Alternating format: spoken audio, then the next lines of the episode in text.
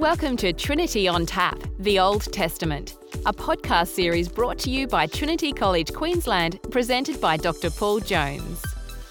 5.1. What is wisdom? Well, hello, and welcome back again to Trinity on Tap.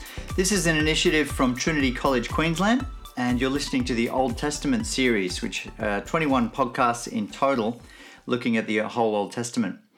In the last podcast, we finished up on the theme of crisis with an overview of Job.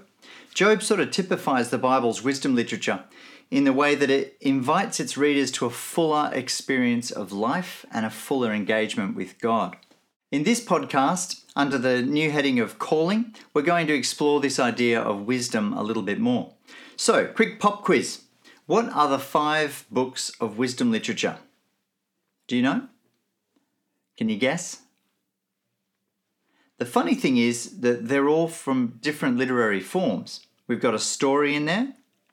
We've got a bunch of songs. We've got a bit of erotic poetry. We've got a collection of proverbs, and we've got some cynical sort of reflections on life.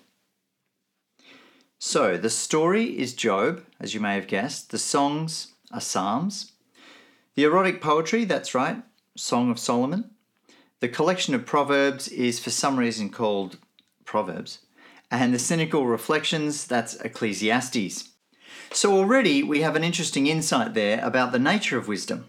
See, wisdom covers all these different literary forms in much the same way that wisdom stems from all of life and relates to all of life, from our cynicism, from our proverbs, our attempts to summarize the way things are, from our erotic poetry, from our songs and our stories. Wisdom permeates and soaks through everything and emanates from all of life. But what is wisdom? Before we talk about it for too long, we should probably stop for a second and say, what is wisdom? How would you define wisdom? Go on. Wherever you are, say it out loud. Unless you're on a packed train or something, that might not be wise.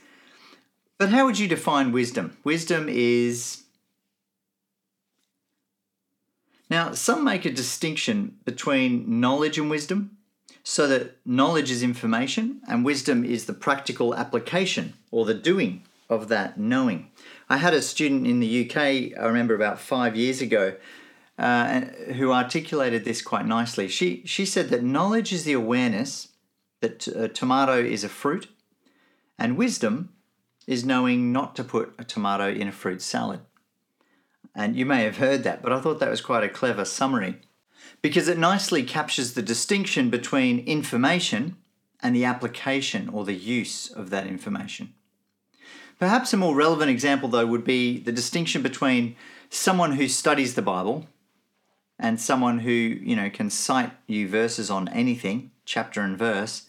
But then when you look at that person and how they relate to other people, they don't appear to have really digested that knowledge in such a way that they embody the truths that they talk about so easily. We wouldn't necessarily call that person wise because although they're knowledgeable, they don't seem to use their knowledge in their everyday living. Some of the other ways that people define wisdom, some say it's just all about maintaining balance in life. There's so much going on all the time in our lives, isn't there? There are all these different dimensions to us as human persons. And you can see that on the PDF. We've got a physical, spiritual, sexual, emotional, psychological, intellectual sides to us. And if somehow we can maintain a sense of balance in all of that, then we're probably doing all right. We're probably living wisely. While we're on this, by the way, let me just say, I always find it interesting when someone says, I'm not as spiritual as so-and-so. Or I'm more sexually driven than my partner. Or my work friends seem a lot more emotional than I am. And what's interesting to me about those sort of comments is that we're all human. We all share our basic humanity, and therefore we are all physical beings. We're all spiritual beings, sexual beings, emotional and psychological and so on. But if one person goes to the gym 4 times a week, that doesn't make them more physical. It just means that they are prioritizing their physical well-being. If someone else goes to church twice on Sunday, that doesn't mean they're more spiritual. It just means that they're prioritizing their spiritual health. A third person goes to a psychologist every month. Does that mean that they're more psychological than you? Of course not. They're just prioritizing their psychological health and probably their emotional awareness. And the point is that these are all good things. It's good to go to the gym, good to go to church, good to see a psychologist. The challenge is keeping them all in balance. There's nothing wrong with being healthy in all those ways. And so I think that's why some people would define wisdom as that maintaining of balance. It's very hard to do in a world that's moving as fast as ours. Now, others would say, you know, a person is wise because of the decisions they make.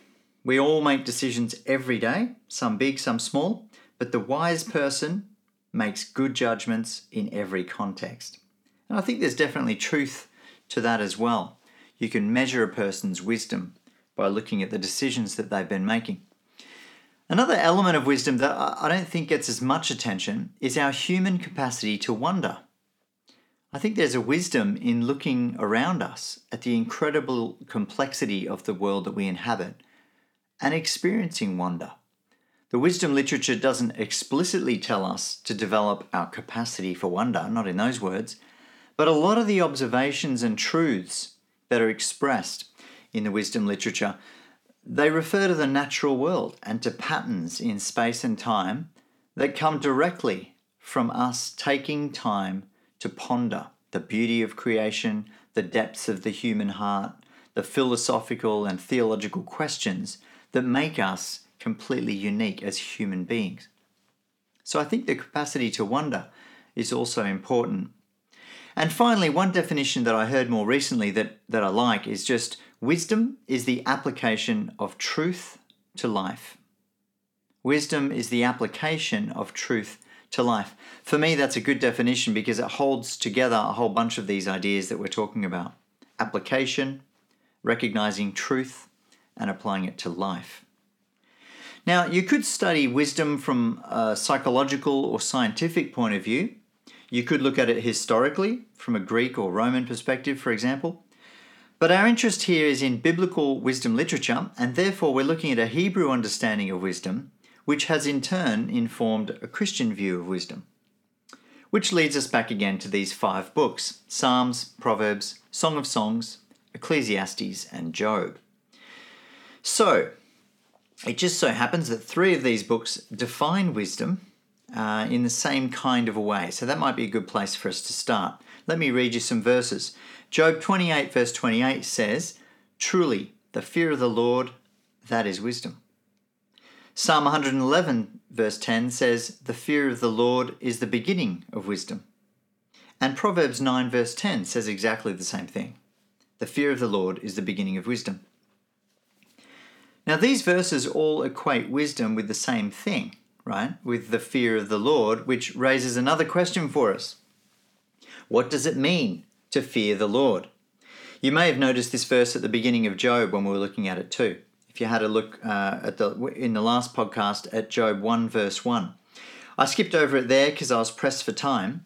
But Job is described in the first verses as a man who feared God and turned from evil. Now, the first thing to know about this or to say about this is that the fear of the Lord is not referring to your emotional state before God. To fear God in the Old Testament is not to live in terror and fear and trembling that God is going to strike you down at any turn. It's best summarized perhaps as a response to God that treats him as Lord. So the fear of the Lord is a response to God that treats him as Lord. So the fear of the Lord, it's not an emotional state. It's a Hebrew phrase or an idiom, a phrase that comes out of a particular culture and language that refers to a relationship with God that treats him as Lord because it treats him in awe or reverence. Now, it's kind of, I think of it as a movement two ways. When you fear the Lord, you're compelled to move towards God, but at the same time, it causes you to stand back in awe. If you can think of that tension, you're compelled to move towards God, you're drawn to God, but at the same time, you stand back in awe and wonder. And I know that sounds a bit contradictory, but I think it captures well what a right response to God feels like.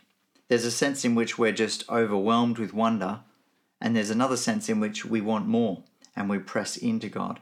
It's sort of a response of worship and obedience. It's a relational term for sure. So Abraham embodies wisdom, or he acts wisely, when he acts in faith and trusts Yahweh with his life, as we looked at earlier when he sets out from the city of Ur.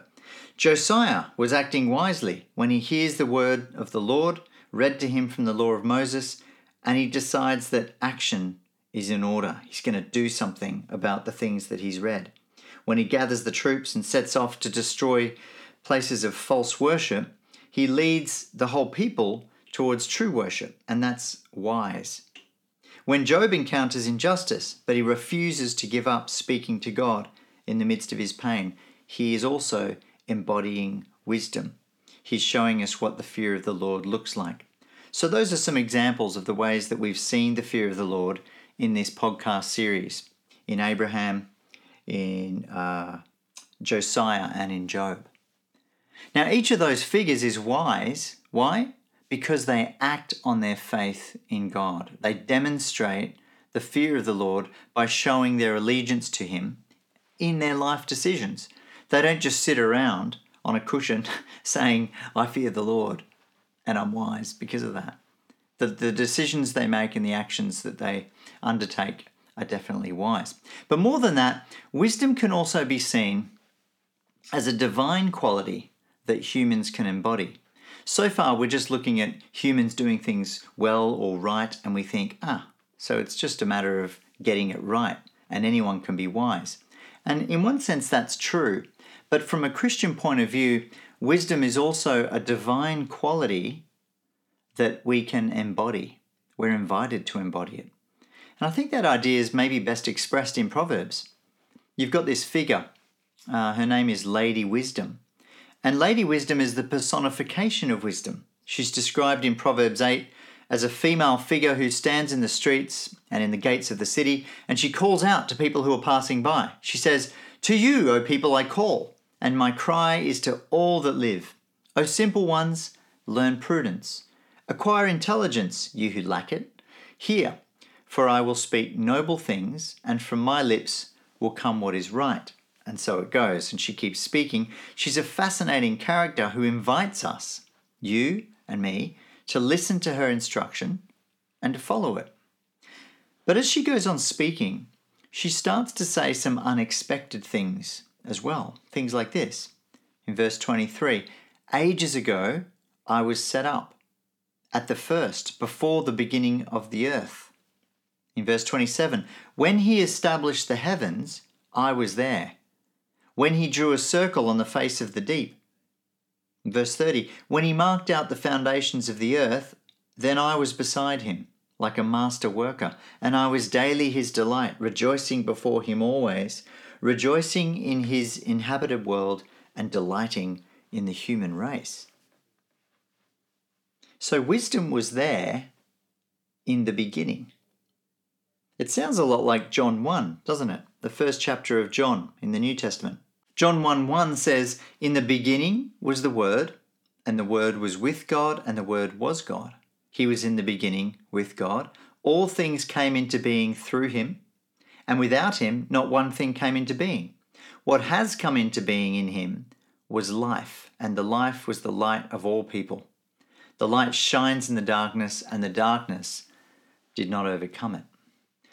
So that's an exciting invitation, isn't it? Do you see what's happening here? Lady Wisdom standing in the streets, inviting us to put her words into action.